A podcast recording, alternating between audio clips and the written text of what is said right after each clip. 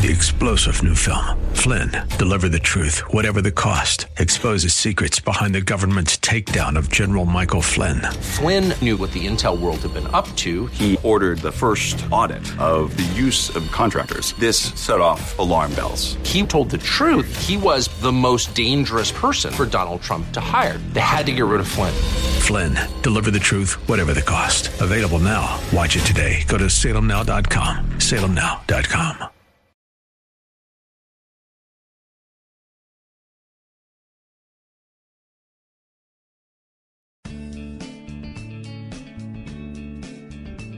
Grace and peace to you, and welcome to Reaching for Real Life with Sean Azzaro, the senior pastor of River City Community Church in San Antonio, Texas.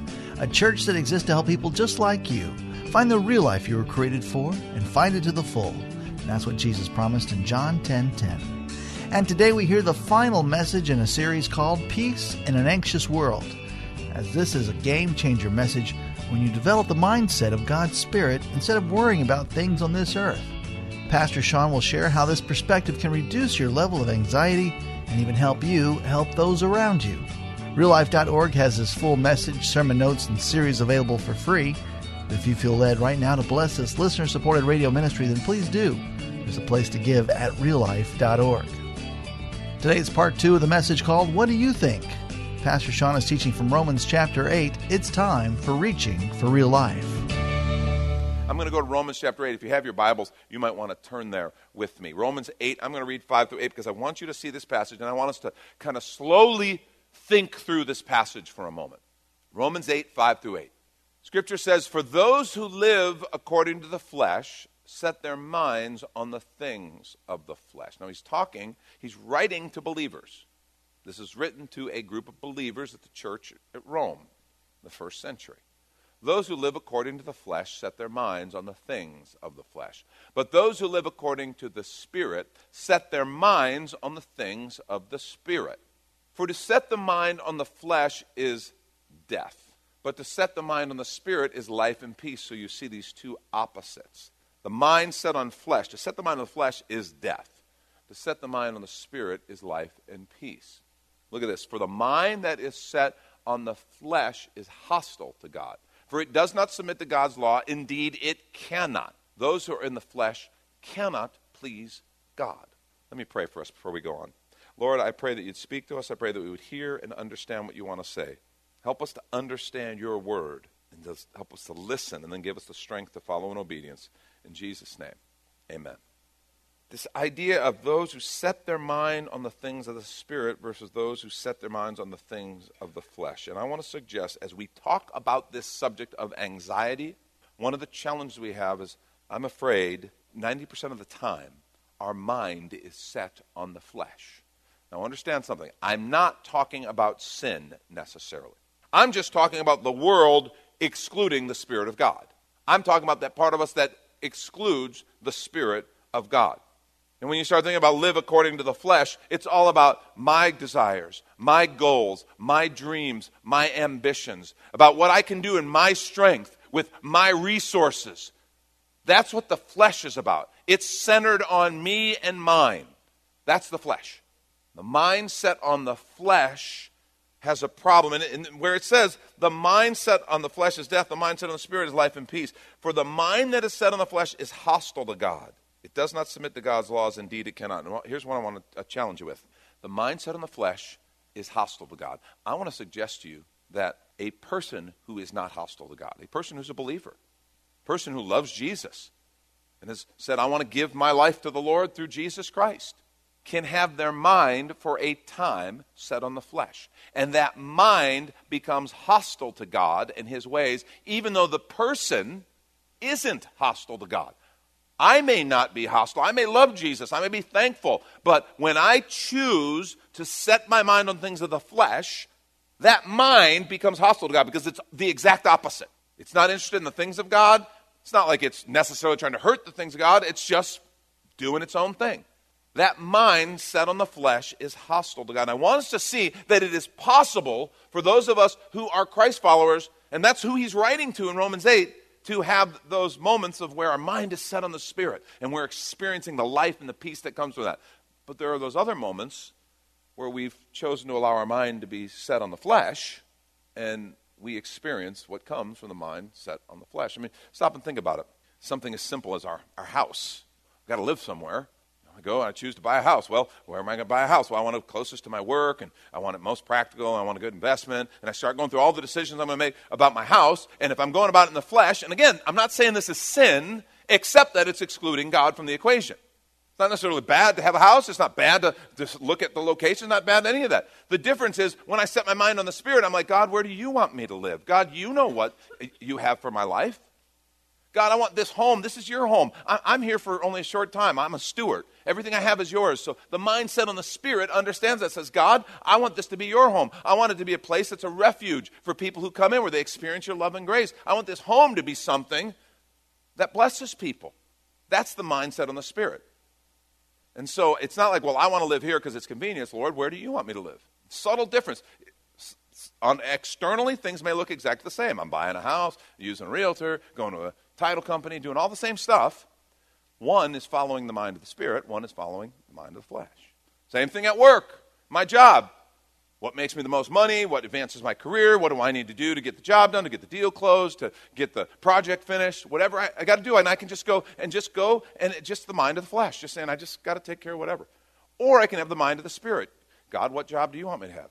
God, you've given me this job. I thank you. How do you want me to be your, your man or your woman around this place where I work? God, you've given me a team of people I work with. Help me to be an encouragement to them. Help me to help them become what you want them to be. Same thing, you're going to work doing the same job, but the mindset is totally different. How about with your kids? It's very easy for us because we've got the world that tells us, and the, the government's involved in it, now your kids got to do this, this, this, and this, and this is what's good for your kids, and this is what will lead to success for your kids. And so I got to check the boxes and get my kids through to jump through all the hoops so that they can be successful. And it's super easy to get your kids all the way through college and stop and go, I never stopped and asked what God's will was for them. He created them. He knows them better than anybody, including me. He knows the gifts they have. He knows his vision for their life. Did I ever stop and say, God, what is your assignment for them? How can I help them become what you created them to be? What educational opportunities do you want them to follow, Father? How can I help that as their parent and as your servant? You're doing the same things. You might be enrolling in school, and on the surface, it looks exactly the same, but the heart is totally different. One is in the flesh, because I'm just following what the experts say I got to do with my kids, and the other is I'm saying, Lord, what do you want done with my kids? How about when we come up with a crisis or a problem? Oh my gosh, something's happened. I, I didn't look for this, I didn't expect this.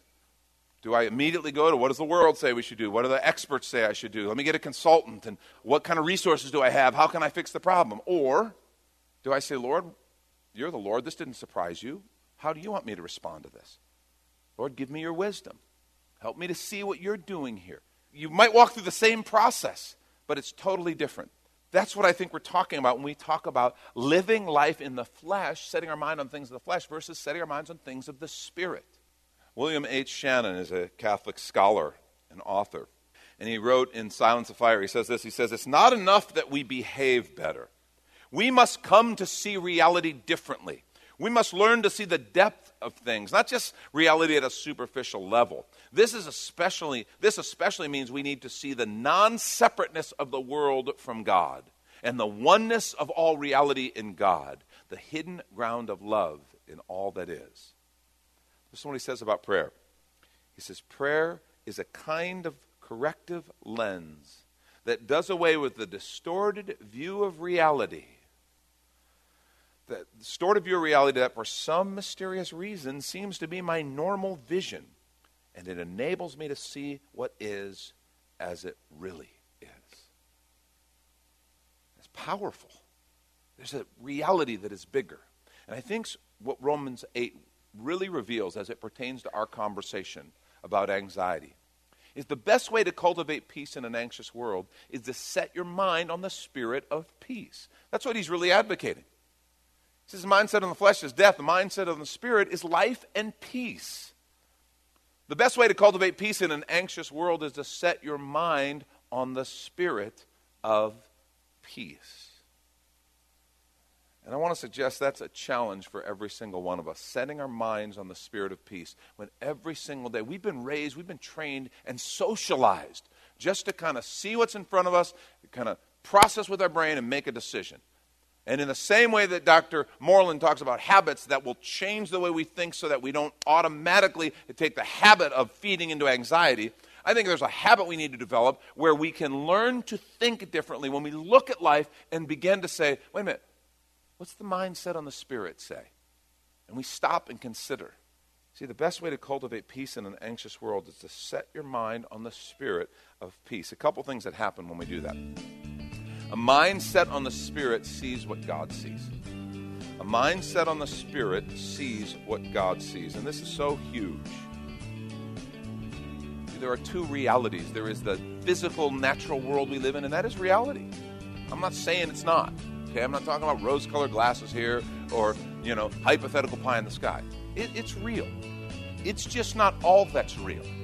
And this is when we take a quick minute to remind you you're listening to Reaching for Real Life with Pastor Sean Azzaro, a listener supported ministry of River City Community Church, in this message called What Do You Think? It's in the series Peace in an Anxious World which is available right now on the sermon page at reallife.org. And while you're there, if you've been blessed by this teaching, your financial gift helps this radio ministry continue to help others just like you. Just find the Give tab at reallife.org. And Pastor Sean Azzaro, now an author, invites you to check out his brand new book. 302 Books, a division of Salem Media Group, presents A Pilgrim's Guide to the Spirit Filled Life Rediscovering the Gift of the Spirit, authored by Sean Azzaro, pastor of River City Community Church in San Antonio, Texas. Growing up in and around Pentecostal churches, I really learned to appreciate the role of the Spirit in the life of the believer. But I also saw what I considered to be imbalance and excess in some of our churches when it came to how we taught about the infilling. Now available at Amazon.com, Sean Azzaro shares his most requested teaching and radio broadcast broadcast series in a devotional form, encouraging you to embrace the spirit filled life. I wrote in a devotional style to encourage readers to examine the scripture with fresh eyes and make room for the Lord to speak about the role of the Spirit in our lives. The goal of the whole book is to simply make you hungry for more of the Spirit. Order your copy of A Pilgrim's Guide to the Spirit Filled Life by Sean Azzaro today at Amazon or reachingforreallife.org. And now the conclusion of the message. What do you think? This is reaching for real life. See, that's what Nitin was referring to when he talked about, you know, he goes and he sees his face plastered on nine different TV stations with influential politicians saying this man has to be stopped. That would put the fear in any one of us. When people started knocking on friends' doors asking questions. The difference is, remember what he said? He said, I remembered back to how God had taken care of us and how God had worked. He, he knew this was real, he just knew it wasn't all that was real. He remembered something different. There's something very powerful when you set your mind on the Spirit, you see what God sees. There's a great example of this in 2 Kings chapter 6. You remember, the king of Syria is told that Elisha, the prophet, is revealing his plans to the king of Israel. king of Syria is trying to set ambushes. They're kind of at war and he's trying to set ambushes, and they keep failing. And some of the people say, well, Israel has this prophet named Elisha who keeps telling the king of Israel what you're doing. And so what he does, the king of Syria, he sends an entire battalion, small army of troops, and surrounds the town where Elisha lives. Well, the scripture tells us that in the morning, Elisha's servant comes out and he sees this army completely surrounding them and he panics. And so he goes in and he tells Elisha, and here's what Elisha says Elisha said to him, Do not be afraid, for those who are with us are more than those who are with them. How'd you like to be that guy? Because it's like, man, I believe in God, Elisha, and I, I know what you're talking about. I believe in God and stuff, but I also believe in math. And I'm sitting here looking at this thing, Elisha, and I see them, and then I count us. One, two. See, I don't think the word more means what you think it means. Let me count it for you again, Elisha. One, two. Maybe if I do it the other way, I'll count you first. One, two. Yeah, see, it's still only two. How can you say that those who are with us are more than those who are with them? He's looking at reality and thinking Elisha's pie in the sky. Look what Elisha does. Then Elisha prayed. By the way, what an incredible, just simple statement. Elisha prayed. You know what he's doing? He was setting his mind on the Spirit. His servant had the mind set on the flesh. Again, he wasn't sinful. He wasn't like, I'm not talking about lust here. I'm not talking about rage or anger, revenge, whatever, envy. He wasn't putting, he was simply had his mind set on the flesh. But Elisha prayed, set his mind on the spirit, and look what he prayed and said, Oh Lord, please open his eyes that he may see. What a great prayer. What a great prayer. I can pray that prayer for myself. You can pray that prayer for yourself. Oh Lord, open my eyes that I might see. It's not that this isn't real, it's just not all that's real. Open my eyes that I might see. So the Lord opened the eyes of the young man, and he saw. And behold, the mountain was full of horses and chariots of fire all around Elisha. Lord, open my eyes that I may see. A mind set on the Spirit sees what God sees. You see, you learn to see the world differently. You know that these physical things that we face are real. I'm not saying they're not, they're just not all that's real. You learn to look at the world through the lens of God's presence. You look at, you look at the world through the lens of His power. See, it's a new reality. And it is reality.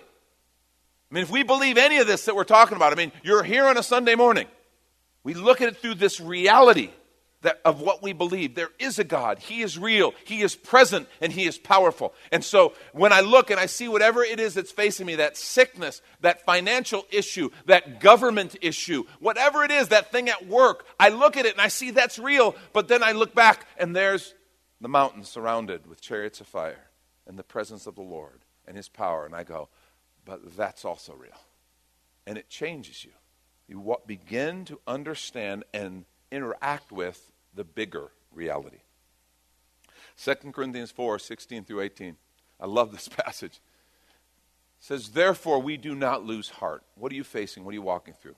I encourage that you take Paul's advice here. Therefore, we do not lose heart. Though outwardly we are wasting away, yet inwardly we're being renewed day by day. For our light and momentary troubles are achieving for us an eternal glory that far outweighs them all. This is a guy who went to prison, he was beaten, and he was shipwrecked. And he calls his troubles light and momentary. You know what? When I think about his troubles, my troubles actually are light and momentary. But he explains what he means, and, and you understand how he says this, and how he's not just being, you know, dismissive here. Our light and momentary troubles are achieving for us an eternal glory that far outweighs them all. Look at that word, eternal. He says, So we fix our eyes not on what is seen, but on what is unseen. Since what is seen is temporary, but what is unseen is eternal. See, the mindset on the Spirit knows the difference between what's eternal, what's bigger, what's lasting, and what's not. That's the difference. The best way to cultivate peace in an anxious world is to set your mind on the spirit of peace. Second thing, a mind set on the spirit hears God's voice over the voice of the world. Mind set on the spirit hears God's voice over the voice of the world. Let me be real clear to you. The voice of the world is the voice of fear, stress, and anxiety. And if you question that, I want you to go home this evening and watch an hour of news. And remember what I said the voice of the world is the voice of fear, stress, and anxiety. It really is. We, we understand that so much of where we delve and we live and we think is about fear. We understand news, okay? Bad news sells. All right? You're not going to get a, a, a, Pulitzer reporting on a, a nice day that someone had, free of any problem or, or difficulty right? News, bad news is the thing that kind of captures our heart. And there's some, it's, it's playing on fear. We need to understand our fear is being manipulated. But the voice of the world will often sound like fear, stress, and anxiety. And, and listen, listening to the voice of the world multiplies anxiety. It's true. So if you've got something that you're facing, you've got stress, you start, you go get some, some, some worldly counsel you start reading some worldly texts, and then what you will happen is you will find uh, that, that often your anxiety is multiplied. Well, if listening to the voice of the world multiplies anxiety, then acting according to the voice of the world multiplies, multiplies anxiety exponentially. Because what happens is when you begin acting according to anxiety and fear and worry and stress, and then you start acting out of it, what you're doing, you're sowing seeds that yield a huge harvest that you have to deal with. And instead, the voice of the Lord the voice of the Lord is that voice. I'm just telling you, something happens the minute when you're going through something stressful, something difficult, something challenging, something that's threatening your peace and filling you with anxiety, and you just begin to stop and say, Lord, what do you want to say? Just that act begins to bring the anxiety level down. The voice of the Lord is the voice of peace. And it is our very lifeblood. Remember what Jesus said in Matthew 4 3 and 4? He's being tempted in the wilderness by the enemy. It says, The tempter came and said to him, If you're the Son of God, command these stones to become loaves of bread. And you're like, Well, what's the big deal about that? Okay, well, you know, big temptation. Ooh, you know? Yeah, he'd been fasting for 40 days. Okay? I can't do a carb free diet for like a week without, you know, if I see bread, I'm like, oh, God, please must have it, you know? Yeah, you, you've been there, I see. He's 40 days with no food. He's starving. His body is starving. And the enemy says, Well, if you're the Son of God, just command those stones to become loaves of bread. You can do it. Just do it. But Jesus answered him, It is written, look what he said, in that moment when he is physically starving, it is written, Man shall not live by bread alone, but by every word that comes from the mouth of God. He's quoting from Deuteronomy, this foundational principle. And he doesn't say man doesn't need bread or food, but he says we don't live by that alone. The Word of God is life. Being able to hear the voice of God. And see, the mindset on the Spirit hears God's voice over the voice of the world. And that's one of our biggest challenges because the voice of the world is screaming and it's everywhere. And the voice of God sometimes take getting, takes getting quiet and hearing that still small whisper. But oh, it's the voice of wisdom, it's the voice of peace, it's the voice of the Creator, it's the voice of the only one who knows the future and who knows what's actually going to happen. It's transformative.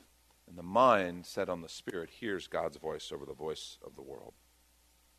See, the best way, to, best way to cultivate peace in an anxious world is to set your mind on the spirit of peace. Last thing a mind set on the spirit experiences life and peace. That's what Paul says. The Mindset on the flesh is death, the mindset on the spirit is life and peace. Mindset on the spirit experiences life and peace. And that's been the whole point of this series peace in the midst of an anxious world. Frederick Buechner said this. He said, The hardest thing about really seeing and really hearing is when you really have to do something about what you've seen and heard. Isn't that truth? Because I'll tell you what, mindset on the Spirit can see the things God sees, mindset on the Spirit can hear the voice of God over the voice of the world. Um, if you see the things God sees and you hear God's voice and you do nothing about it, man, the only thing worse than not knowing truth is knowing truth and not doing something about it and not walking in it. Because you literally become like, like immunized or inoculated against the truth. For us to experience the life and peace that God has for us, there has to become that point where we say, okay, I've heard and I've seen. What I do with it will determine whether or not I walk in life in peace. That's the challenge. A mind set on the Spirit experiences life in peace. I love this verse, Isaiah 26 3. Speaking of the Lord, Lord, you keep him in perfect peace, whose mind is stayed on you because he trusts in you. That's what we're talking about trust. Because he trusts in you. An active trust that says, I'm going to set my mind on the Spirit. I'm going to see the things that God sees and shows me. I'm going to listen for his voice in the midst of all the other voices. And at the end of the day, I'm going to follow him. Because really, you're going to come to this little fork in the road when there's going to be the voice of anxiety that says, react. React and do this, this, and this. And the voice of the Spirit is going to say, here's what I want you to do. I want you to follow.